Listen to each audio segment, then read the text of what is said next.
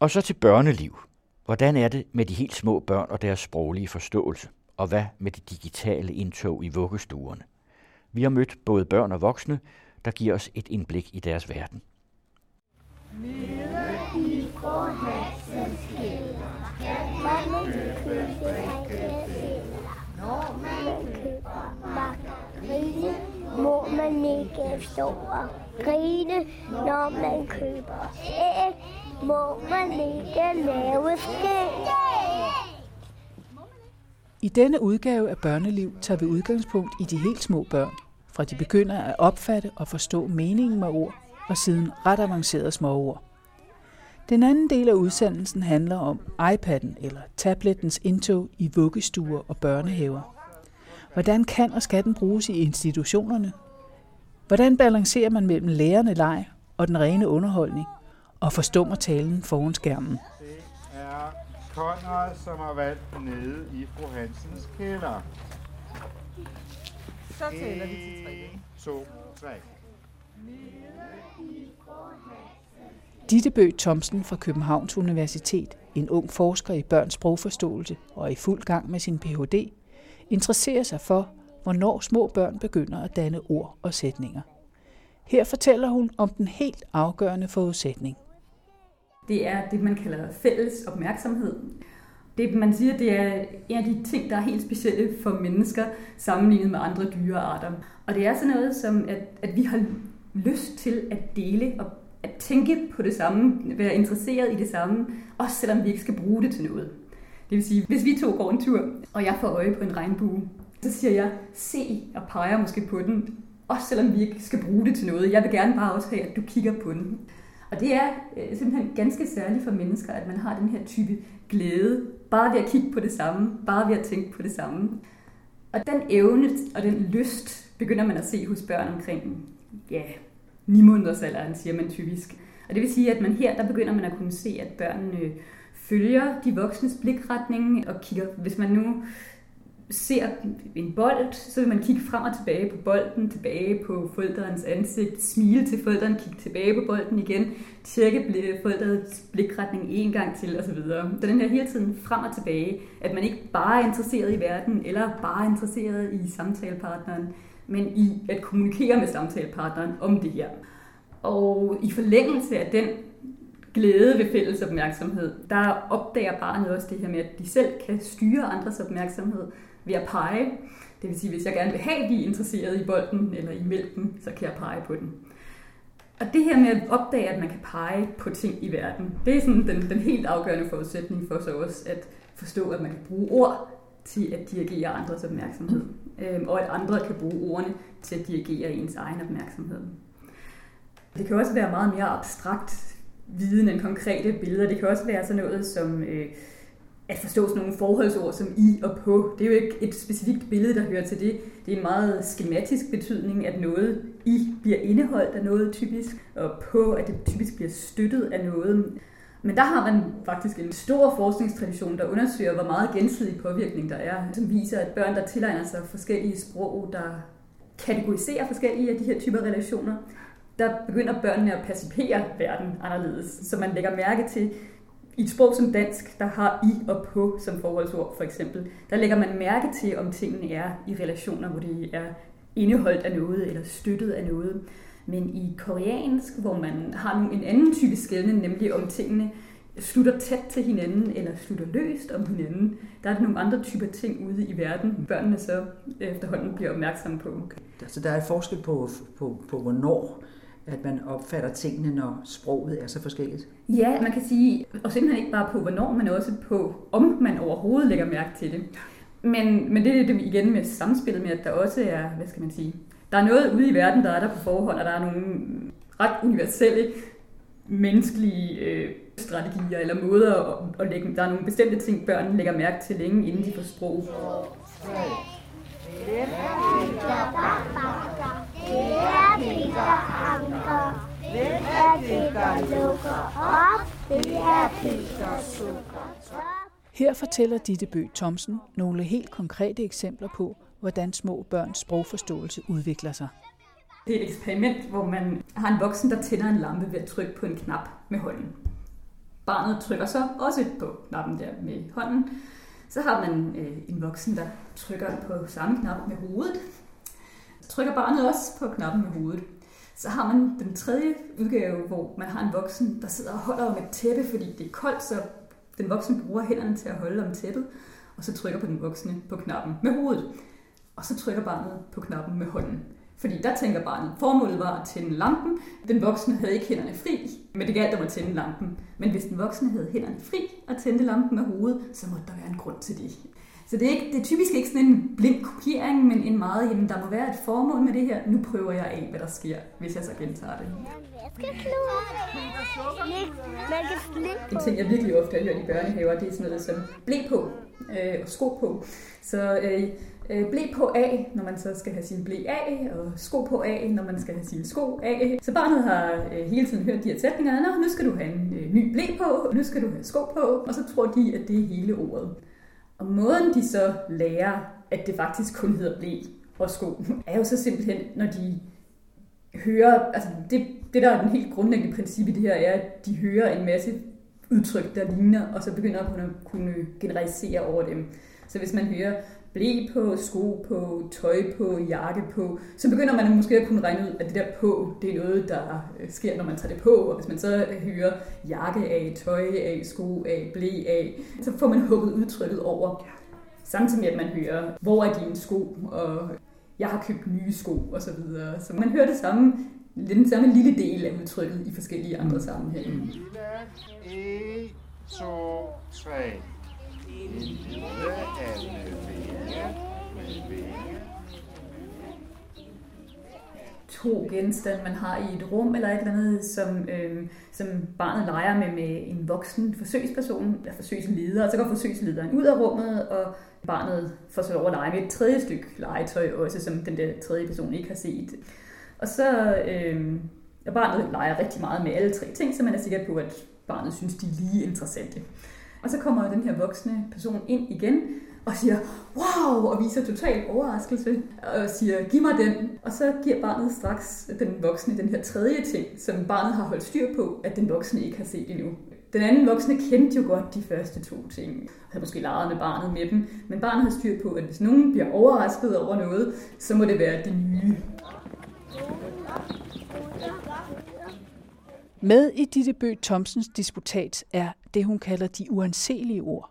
Og det er ord som jo, da, vel, nok, vist. Og hvornår begynder børn så at bruge dem og forstå dem? Det er typisk omkring treårsalderen, man ser de første jord, og det er typisk det, man ser først. Øhm, øh, Det er også, øh, så vidt jeg indtil videre har kunnet se, så det er også det, der er hyppigst hos voksne, men ret tæt fuldt af det. Men det, der er meget specielt ved de her ord, det er altså, at hvad skal man sige, det, der gør, kan gøre det let at lære et ord, det er sådan noget som, at man hører det først i en sætning, eller sidst i en sætning. Øh, det er sådan nogle steder, hvor ens opmærksomhed har god mulighed for at fokusere på dem. Også hvis man hører et ord helt alene. Hvad vil du have? Mælk. Eller hvis barnet siger, hvad er det? Eller er det? Så kan den voksne svare med et enkelt ord. Bold eller bamse. Men de her jo og der og vel, de kan aldrig blive sagt alene. Man kan ikke sige, det er solskin i dag, eller er det solskin i dag? Jo. Jo i betydningen, det ved både du og jeg, og vi er enige om det. Men det kan ikke få lov at stå alene, som så mange andre ord kan. Og så kan det heller ikke få lov til at få tryk. Man siger ikke, det er jo solskin. Det er altid sådan lige bare en baggrundsmarkering af, hvilke synsvinkler der er til stede i samtalen. Så, så det, man bruger de her ord til sådan i, i sproget generelt, det er det her med at holde styr på synsvinkler. Hvem ved hvad? Hvem tænker hvad om hvad? Er vi enige, du og jeg, der taler sammen? Altså, de børn har en stor opgave i overhovedet at skulle lægge mærke til, at de findes derude, netop fordi de er så små og ikke kan få tryk og ikke kan stå alene. Samtidig kan man sige, at deres betydning er jo virkelig usynlig. Man kan ikke pege på noget ude i verden og sige, er det? Og så sige, ja, det er fælles viden. Eller, altså for at forstå jo, så skal barnet generalisere over alle de forskellige situationer, hvor de har været i kommunikation med nogen, og fællestrækket det var, at der var fælles viden mellem en selv og den, man talte med. Man kan ikke se det nogen steder, man skal bare generalisere over alle de forskellige. Det er jo solskin, eller mormor kommer jo i aften, eller øhm, samtidig med, at de ikke selv tiltrækker sig opmærksomhed på ordene, fordi de er så undselige. Nej, du må høvle det. Så den hedder Esse. Nej, du må ikke gøre det. Rasmus. Børnene har utrolig mange forskellige strategier til, hvordan de tilegner sig sprog, og hvor meget de, øh, hvor meget de viser af det. Jeg tror ikke, man taler om viser og skjuler. Altså, at jeg ved, jeg for eksempel selv øh, stort set ikke sagde et ord, før jeg var to, og så talte jeg flydende. Og det er et meget, meget klassisk mønster, at børnene så ikke prøver tingene af, man gennemskuer systemet først. Og det er jo sådan en type ting, man kan se i resten af sit liv. Så sådan, det er sådan en, den strategi, den kan være så forskellig fra barn til barn, mens andre prøver af hele vejen mm. og øh, siger en masse forkerte ting og får lært af det. Derfor behøver man så ikke være bekymret, mens masser af forældre godt kan gå sådan og tænke, er mit barn totalt bagefter her? Ja. Og, så, så igen, inden for typ, inden for det normale område, er der et kæmpe spændvidde. Ja, fordi øh, begrebet papegøjesprog har du så i hvert fald ikke været udsat for. Nej, øh, nej. det er jo meget almindeligt, at børn de snakker efter, hvad far og mor siger, ikke? Ja, og der kan man sige, det har også, øh, tænker, der er to aspekter af det her med papegøjesproget. Altså den ene er den, hvor man i en konkret situation sidder og gentager det, der lige er blevet sagt. Og man kan sige, det er sådan, jamen, ligesom at børn godt kan lide at dele opmærksomhed med andre om noget, så kan de også typisk lide at prøve at gøre det samme, og se om de kan fange formålet med det. I alle mulige dyrearter har man sådan noget instinktiv øh, kopiering af, hvad ens artsfælder gør. Men for menneskebørn fra omkring livmodersalderen, der er det en meget øh, intentionsopmærksom imitation. Altså man gentager ikke bare, men man prøver at finde ud af, hvad den, hvorfor den anden gør det. Det vil sige, hvis jeg kommer gående med en skål her og vil løfte den fra det ene bord til det andet, og jeg taber den på vejen, og barnet så vil gøre det samme, så taber barnet ikke skålen på vejen, men løfter den hele vejen over. Så de gentager ikke bare det, de ser, men det, de kunne se, var formålet. De kan gennemskue formålet. Ja, øh, og det er igen en, en sofistikeret overbygning på det med overhovedet at finde ud af, hvad den anden er interesseret i. Det er så også at finde ud af, hvad den andens mål med at handle er. Det er frønke. Og jeg har lavet en, en hammer. Rasmus, så se, jeg har lavet en hammer. Men at forstå sætninger handler også blandt andet om at forstå, hvordan det spiller sammen, alle de her betydninger fra ordene. Hvis jeg siger, øh, kvinde løfter mand, så der er ikke nogen, der ved, hvem der løfter hvem. Jeg ved bare, at der er en kvinde, der er til stede i situationen, og en mand, der er til stede i situationen, og der er noget løften på spil, men jeg ved ikke, hvem der gør hvad. Og der har sprog, verdenssprog, de har forskellige strategier for, hvordan man fortæller den, man taler til, hvem der gør hvad ved hvem. Så vi har for eksempel ikke udpræget konkurrens i dansk, men det har man på tysk. På dansk kan man sige, og i, i de fleste sprog betyder ordstillingen ud. Det vil sige, at man regner med, at den, der kommer først i sætningen, er den, der handler. Altså hvis jeg siger, at kvinden løfter manden, så vil de fleste forstå den her sætning som, at det er kvinden, der løfter manden, og ikke omvendt. Men dansk har også fleksibel ordstillinger. Det er noget, man kan bruge til alle mulige pragmatiske øh, formål med, hvad man gerne vil lægge vægt på, øh, hvis man gerne vil markere kontrast og den slags. Så man kan også godt sige, hende løfter han, eller, og så har man jo pludselig, at den, der handler, det er den, der bliver nævnt sidst. Der har vi så heldigvis kasusbøjning til at hjælpe os øh, på stedordene, så hende over for hunden og han over for ham. Så har man i en masse sprog været nysgerrig efter at finde ud af, hvilken vægt lægger børn på de her to forskellige signaler, overstilling over for kasusbøjning. Når man laver forsøg med voksne, kan man se, at de stoler på kasusbøjning. Så hvis jeg siger, hende løfter han, så øh, vil jeg regne med, at det var ham, der løftede. Men der har man så altså fundet øh, i en masse sprog, man har undersøgt det, at børn blev ved med at misforstå den her type sætninger, hvor, hvor det var genstandsledet, der kom først. Så hvis man siger, øh, hende løfter han, så vil de tro, det er en pige eller en kvinde, der løfter en mand. Det er så fordi, de ikke har styr på grammatikken. Det skulle man nemlig lige præcis tro. Det er til dels, fordi de ikke har, har så stabil en forståelse af grammatikken, som voksne har. Det man nemlig også har sagt, det er, at de har ikke styr på grammatikken, og de har heller ikke styr på pragmatikken. De forstår ikke, hvad man skal bruge den her type sætninger til.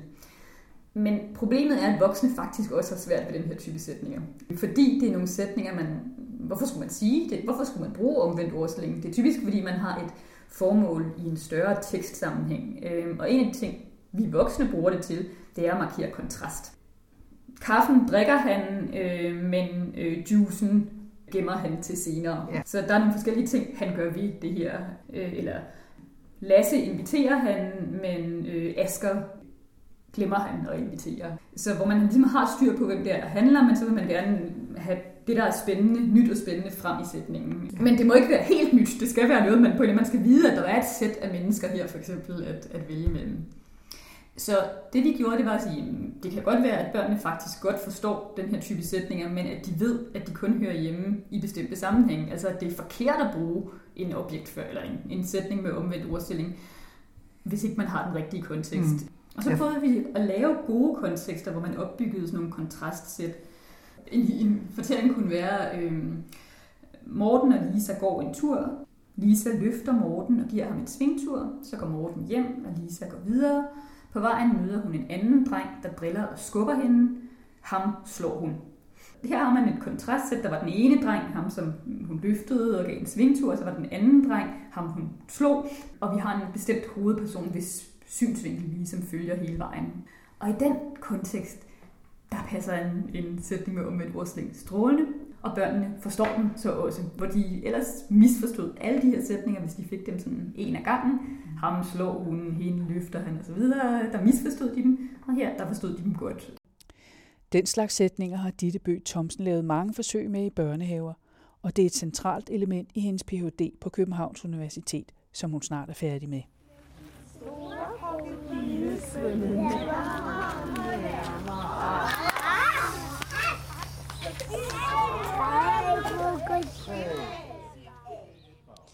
iPad'en eller tabletten er ved at vinde indpas i børneinstitutionerne.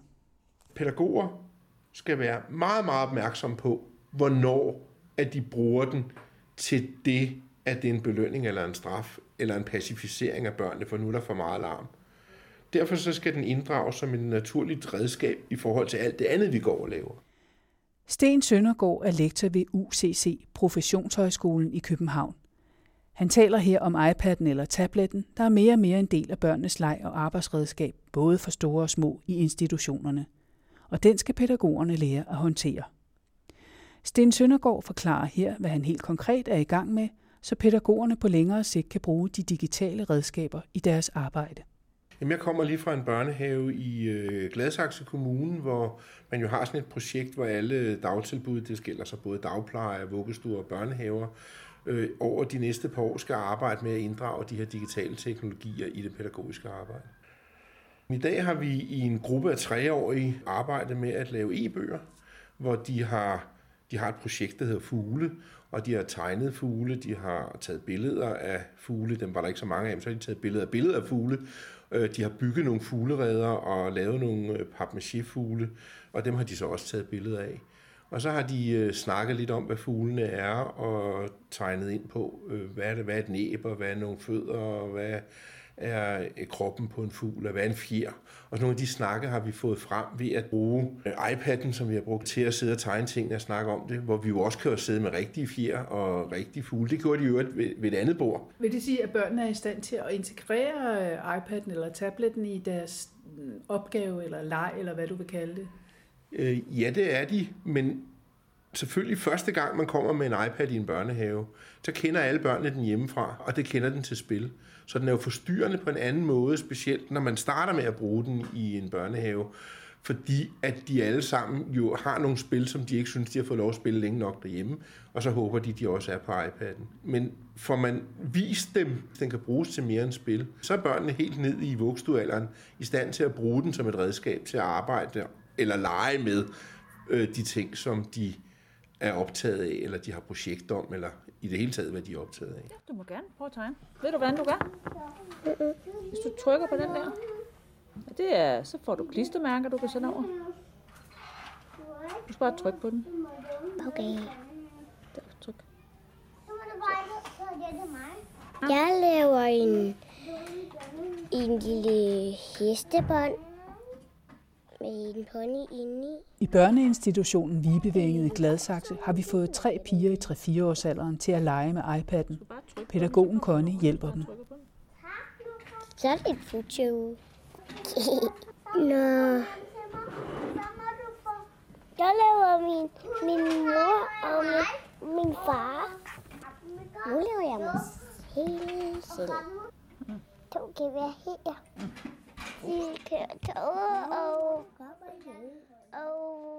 Det, der er besværligt med tabletten eller iPad'en, det er, at det er en vi har kendt ordet multimediemaskine i mange år, men det er en reel multimediemaskine. Det er både en skrivemaskine, det er en avis, det er et fjernsyn, det er en øh, spillemaskine, det er et øh, arbejdsredskab. Altså det er det hele. At spille computer er også at lege, men at lege er noget meget mere end det at spille. Men når vi arbejder med det i vores projekter, så skiller vi meget mellem det der med at spille og med at lege. Og når jeg nok så kommer til at sige arbejde, så er det jo sådan en reminiscens af, at jeg som voksen kalder det arbejde, når jeg sidder og skriver. Men, men for børnene er det jo leg. Og hvis du er nede i treårsalderen, så er det, de gør som den naturlige ting i verden, det er at lege. Så vi skal have dem til at finde ud af, at man kan inddrage iPad'en eller tabletten eller teknologien i det hele taget, for vi leger også med digitalkameraer og med mikroskoper og med alt muligt andet.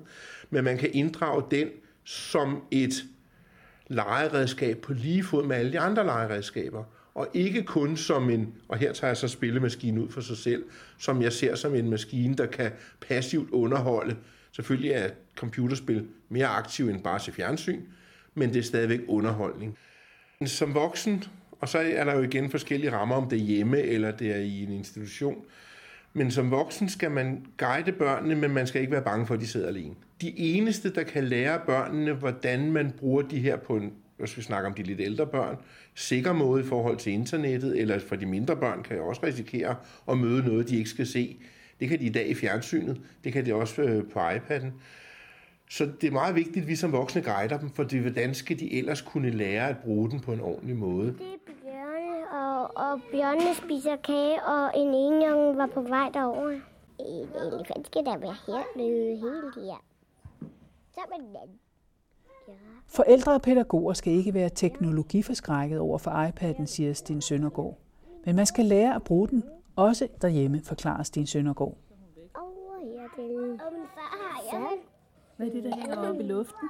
Det er en abe. Altså ligesom vi andre tager en avis eller en iPad, den er også på iPad'en, ikke avisen, så sætter man sig, og så slapper man sig af. Det ser jeg ikke nogen problemer i. Heller ikke, når man kommer hjem, at man sidder og spiller nogle spil.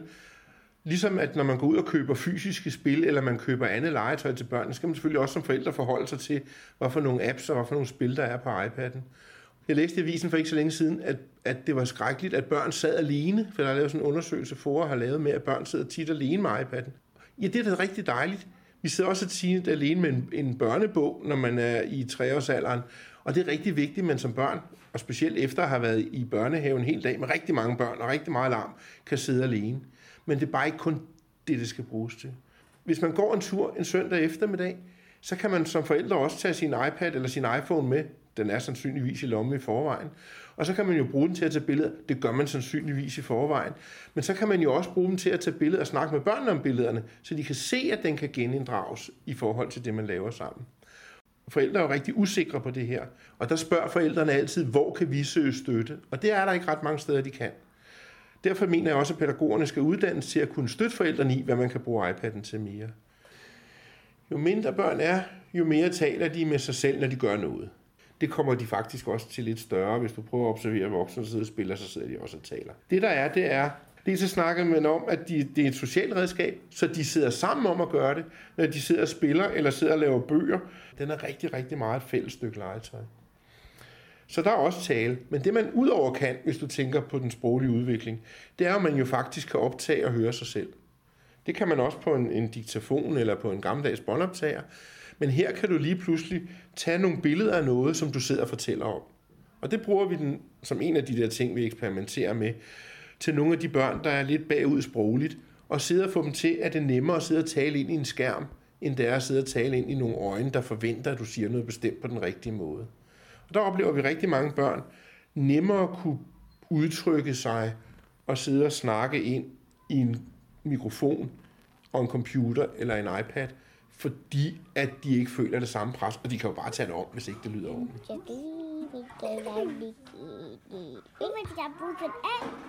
kan jeg se Naja.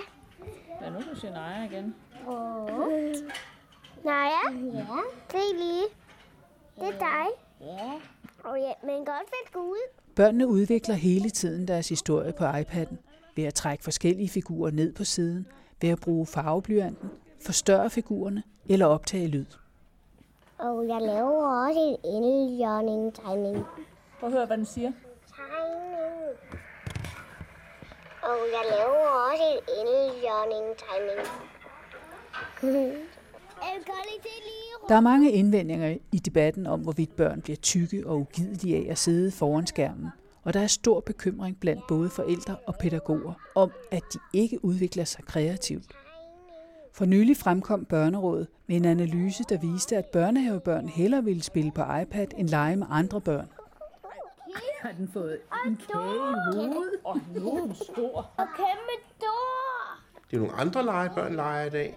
I dag er børn jo hele tiden observeret, de er hele tiden under overvågning, de bliver kørt til alt muligt. Det er meget mere de ting, der er med til at hæmme nogle af deres leg, end det at have iPad'en. Fordi iPad'en er et fantastisk, og det gælder alle tablets, alle teknologierne, hvis vi bruger dem rigtigt, nogle fantastiske muligheder for at udvide vores kreativitet og fantasi. Der er nogen, der synes og sværger til, at de glemmer at røre sig, de stakkels børn.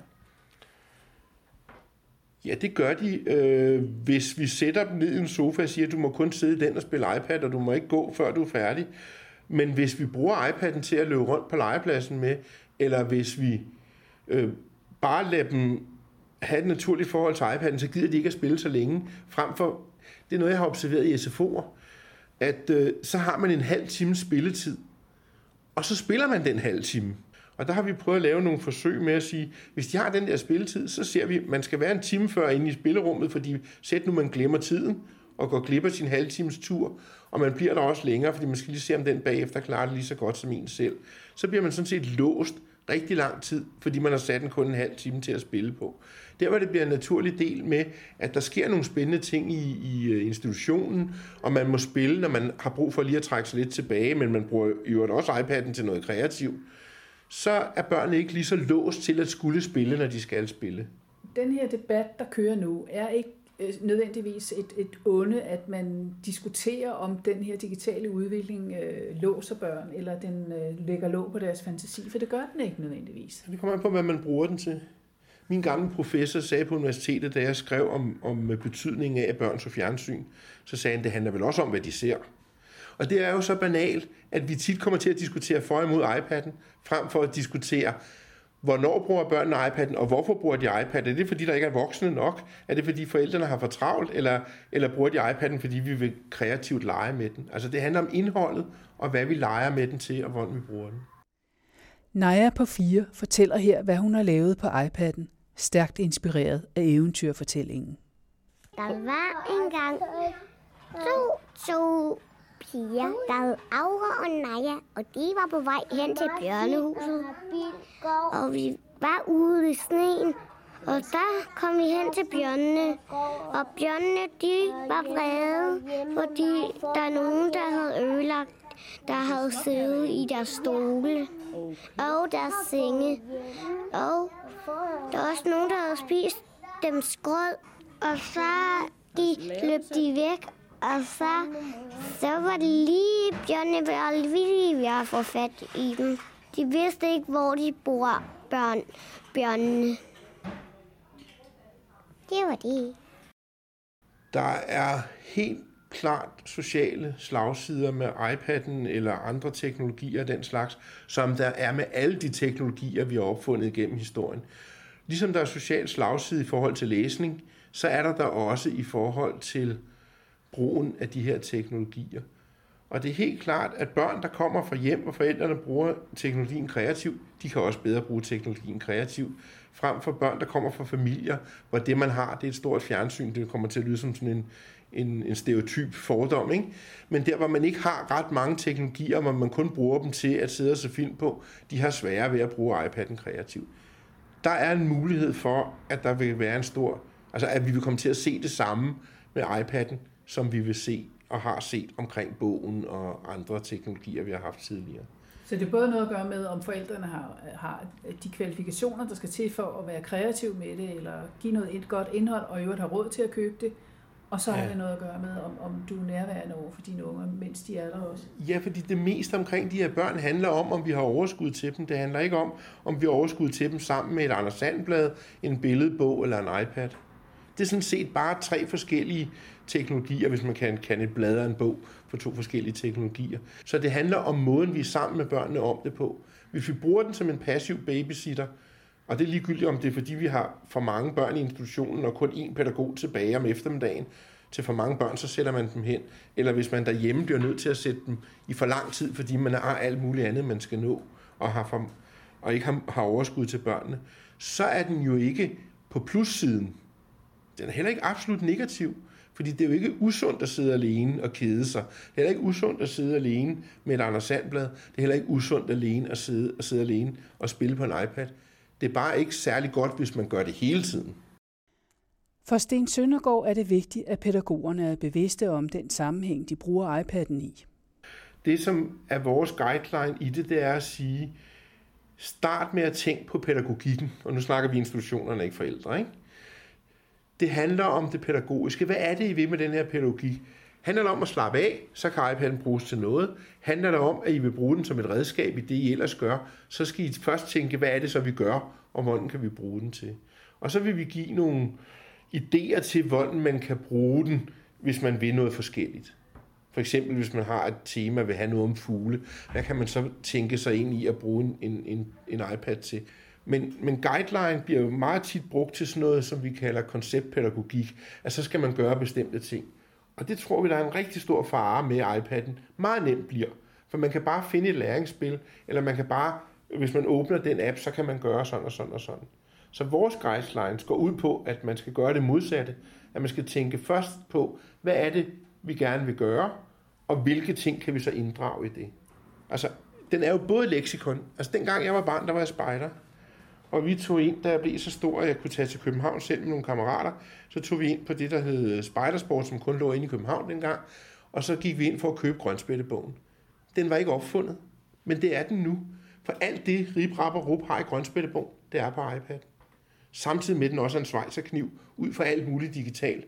Den er ikke rigtig god til at hugge brænde med, men man kan lave dokumentation, man kan lave fortællinger, man kan lave film, man kan ja, ufattelig mange ting på iPad'en. Så den er det hele.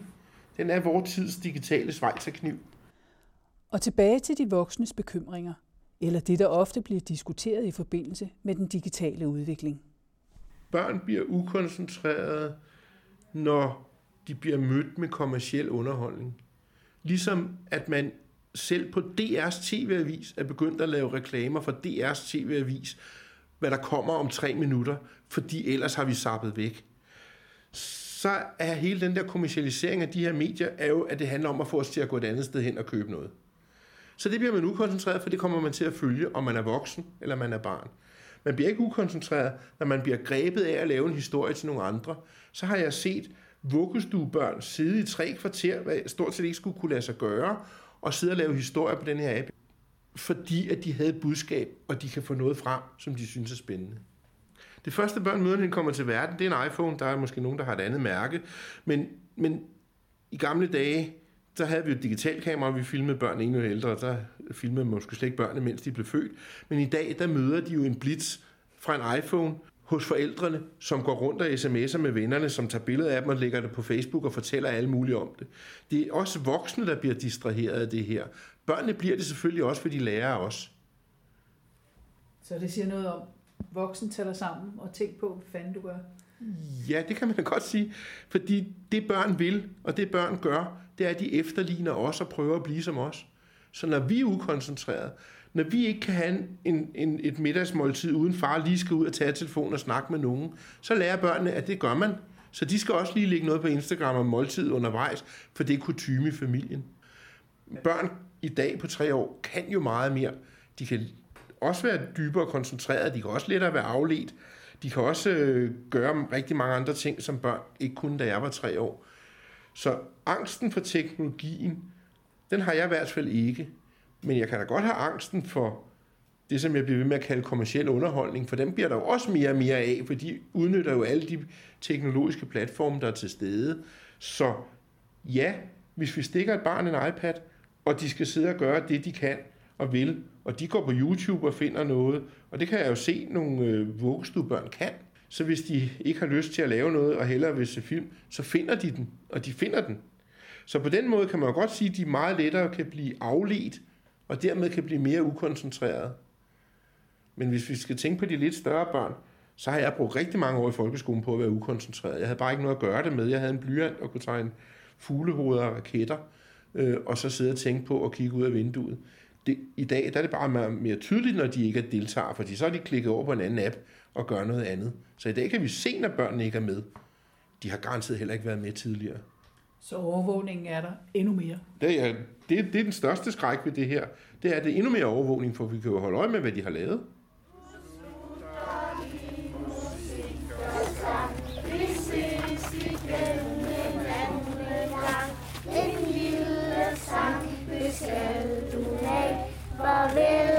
Tak for i dag.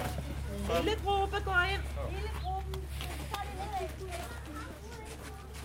I udsendelsen medvirkede Ph.D.-stipendiat Ditte Bø Thomsen fra Institut for Nordiske Studier og Sprogvidenskab og Sten Søndergaard, lektor ved UCC, Professionshøjskolen i København, samt børn fra vuggestuen Vibevinget i Gladsaxe. Christina Grossmann Due, Kirsten Røn og Anne Eggen fra den anden radio havde tilrettelagt.